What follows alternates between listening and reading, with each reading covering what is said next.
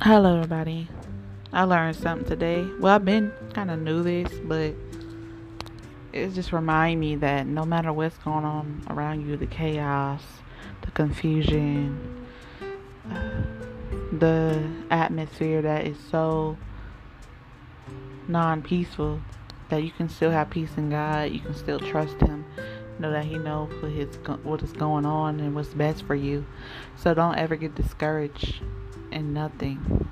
So just keep the faith in everything that He has done for you and what He said to you. Don't ever get discouraged no matter what the situation is.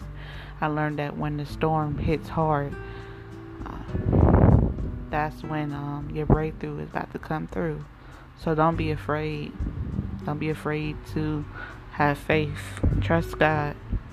Have a good night.